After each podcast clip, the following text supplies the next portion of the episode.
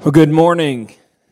It is good to be with you today. A couple of months ago, Casey had asked me if I would be available today, and I said, sure, I would love to do that.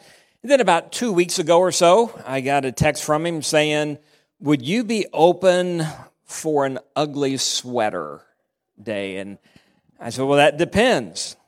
Is everyone else doing an ugly sweater or just me? Because I, I, felt, knowing Casey, I was being set up. And uh, I, I, I wasn't sure what I wanted to do. And then he texted me about a, a, week later and said, Hey, no ugly sweater. And I still didn't know whether I should believe him. But then Colin texted me and let me know no ugly sweater. And I trust Colin. Okay. And so it is good to be with you today. And I thought, just in case, I'm wearing basic black. Uh, nothing you can really do with that. it, it is good to be with, with, you. I want to take you back in time, um, 40 plus years. I, was in college. I played baseball at Lincoln Christian University, and uh, we were on a, a, road trip. We were out of state, and we, we stopped to get gas. And coach was filling up the van, and a couple of us were just walking around the parking lot, stretching our legs. And a car pulled up, and a window came down, and a guy said, Hey, can you t- tell me how I can get to this particular address? It was a business. And I, I said, Sure. Uh, you go back down this road, come to the stoplight, you'll turn right at the stoplight. You'll go maybe four or five blocks. There's a McDonald's on the left, and right past the McDonald's, you take that street left, and it's just a few blocks down the road. You can't miss it. He thanked me and he pulled away.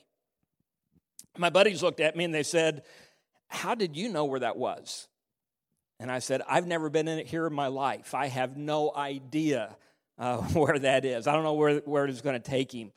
And uh, looking back on that, it seemed like a good idea at the time. I don't recommend it now.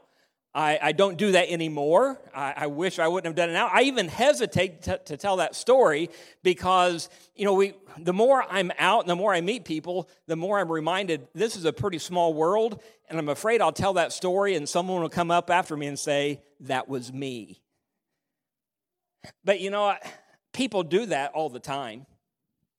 Maybe not at a gas station, maybe not with an address to a, a business or a residence, but people do it all the time today when they tell people how to find their way to heaven.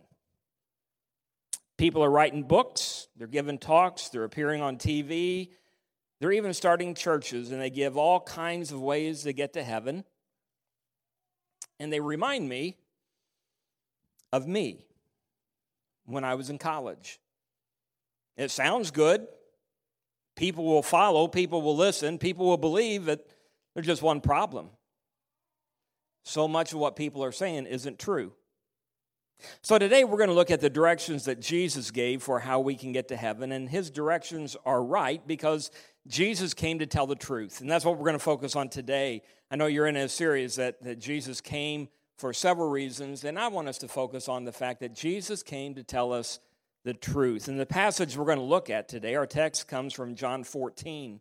And, in this text, Jesus is preparing his, his disciples for that day when he would no longer be with them. And this is what we read in the first six verses Do not let your hearts be troubled. Trust in God, trust also in me. In my Father's house are many rooms. If it were not so, I would have told you.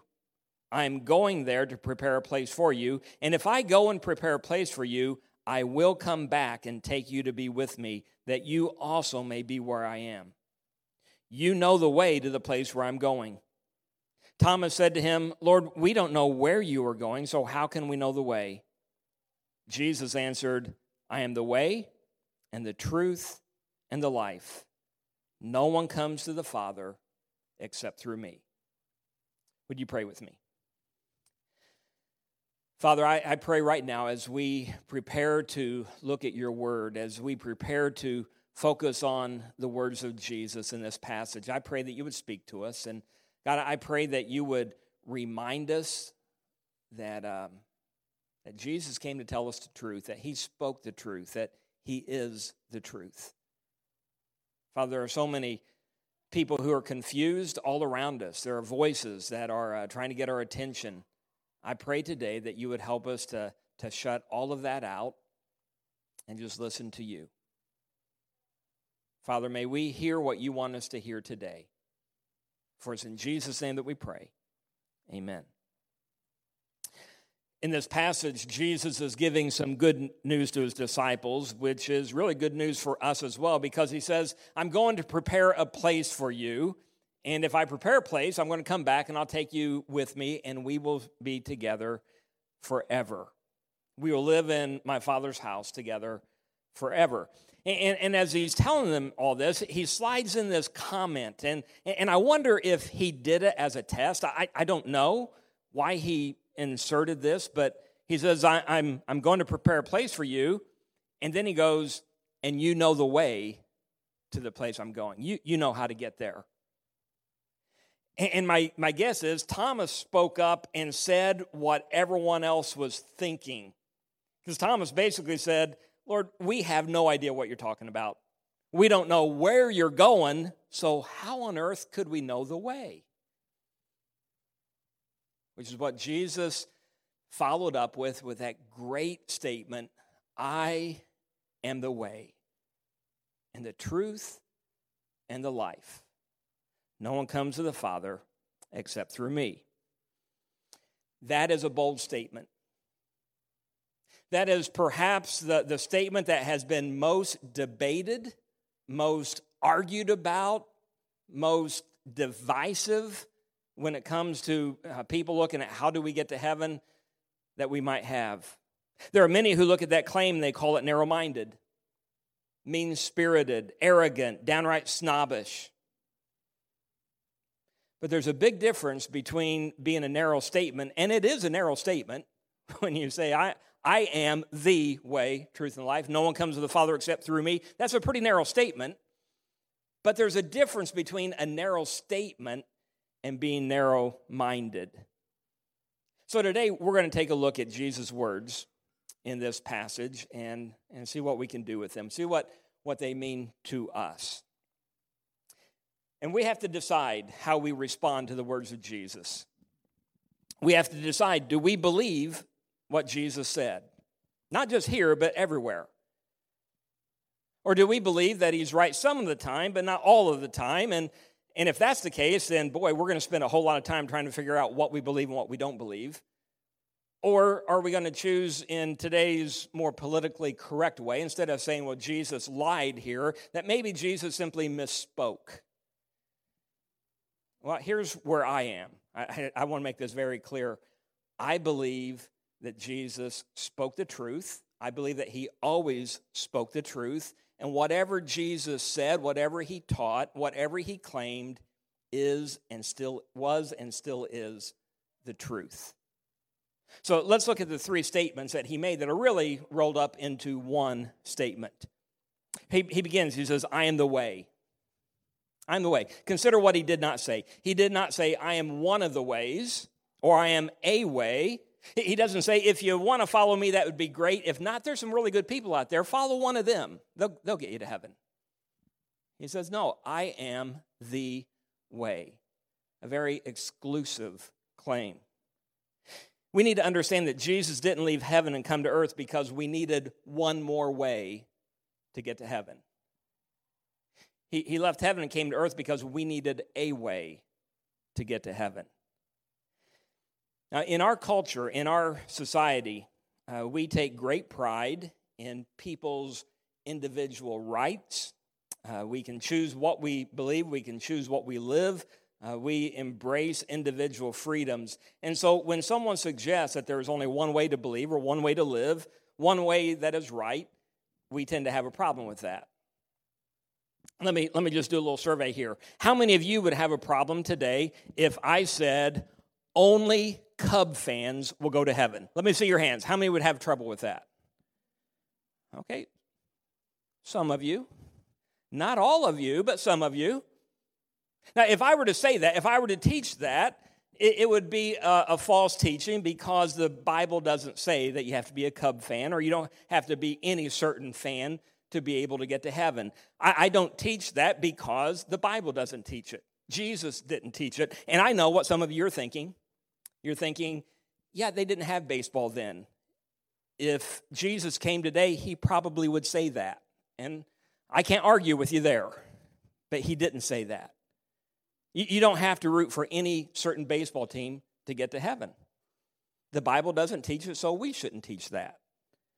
But Jesus taught that he was the way to get to heaven. So we need to teach that. We need to believe that. In, in Acts 4:12, he we read, Salvation is found in no one else, for there is no other name under heaven given to men by which we must be saved. Peter is talking about Jesus here. There is no other name, only the name of Jesus. In John 3:16, Jesus said, "For God so loved the world that he gave his one and only son, that whoever believes in him shall not perish but have eternal life."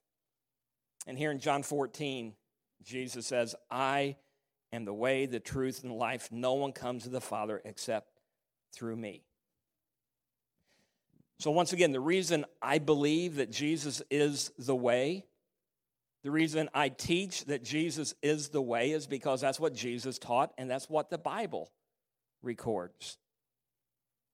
In fact, though, for those who say that, that saying that Jesus is the only way to heaven, it, it's, it's hateful speech. You know, it, it, I believe it's the most loving thing that we can teach because it wouldn't be very loving to teach something that isn't true.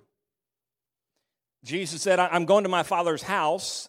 I'm going to come back. I want you to spend the rest of eternity in my Father's house with me. He wants us there, and we need to teach that. It's the most loving thing we can teach. Let, let me put it this way. How about tonight? Uh, I only leave, I only live a half hour from here. I live down in Springfield, and tonight at 5:30, let's say I'm going to have a cookout, and you're all invited. We're going to have ribeyes cut one inch thick, baked potatoes. Going to have Texas Roadhouse bring their rolls, deliver their rolls, and we're going to have cream style corn. That, that sound pretty good? Okay, 530 my house. Now you don't know where I live, so let me give you directions. It's 3708 Alderwood Drive, and if you get out here on 54 and take 54 to Springfield, and then you come to Interstate 55, you hop on 55 south for about three miles, and then you take the 29 exit and you go about a mile and a half or so. You'll go up a hill. We call it Hilltop. There's a stoplight right at the top of that hill. You turn right. You go about two miles. You turn on Alderwood Drive our house is the last house on the left at the end of the cul de sac. Got it? Now, let me say this is for illustration purposes only. There is not a cookout at my house tonight. But if there were, that's how you get to my house. So if after church you came up to me and said, Hey, that sounds great. I love ribeyes. I, am looking forward to eating a ribeye. I'll be there at 5:30, but I'm going to take 54 until I get to 55. But instead of going south, I'm going to go north because I like that road a little bit better. I, I, like the, the north 55 better than the south 55. So I'm going to take the north 55, but I'll be at your house at 5:30. If I say to you, no, no, no, that, that won't get you to my house. Is that me being narrow minded? Is that me being hateful to say, no, you can't get to my house that way? Or would that be me saying, I really want you to be at my house? So make sure you follow the directions. I know how to get to my house. Follow my directions. In John 14, Jesus is basically saying, Hey, I, I came from my father's house. I'm getting ready to go back to my father's house. I know the way to my father's house. In fact, I am the way to my father's house. Jesus gives us a very bold, but I would say a very loving statement here when he says, I am the way, because he wants us to spend eternity in heaven with him. The second statement is, I am the truth. I am the truth. Truth is not valued in our society and culture as it once was. I'm amazed at what can be printed in newspapers or in, in the media that uh, can be based on uh, an anonymous tip or someone that we can't tell you who it is, but you need to believe this is true. And, and I'll tell you, social media hasn't helped that, has it? People get on social media, they get on Facebook and they say, Hey, I just read this on Facebook. And then they just assume it's true because they read it on Facebook. And it, it may not, and most of the time is not true. And what I see in our culture today is we, we tend to believe what we want to believe. We, we choose to take the things that already line up with what we think, what we feel, what we believe, and we say, well, that must be truth because it agrees with me. But that isn't the way it works. We should value the truth. We should want to hear the truth. We should want to believe the truth. And we should want to teach the truth. And in this statement, Jesus tells us that he is the truth. Now, think about that for a moment. He doesn't say, if you follow me, I will lead you to the truth. He says, I am the truth, which means that whatever he said was true. Whatever he taught was true. Whatever he claimed was true because he is the truth. And that means that we don't have to pick and choose what we're going to believe and what we're not going to believe when it comes to Jesus because, again, it's simple. Either he is the truth or he's not. He is the truth, and whatever he said can be trusted, or he's not, and we can't trust anything that he said. Again, I choose to believe that he is the truth. And we see Jesus model that in a way in his life over and over because he would perform this great miracle. He would feed a bunch of people, and there would be hundreds, if not thousands, of people who would be flocking to him. And then he would teach a tough truth and the people would, would walk away. They, they, would, they, they would leave him because they wanted the miracles, they wanted the, the food, but they didn't want a tough teaching. And if Jesus was simply after a big crowd, he could have told them whatever they wanted to hear.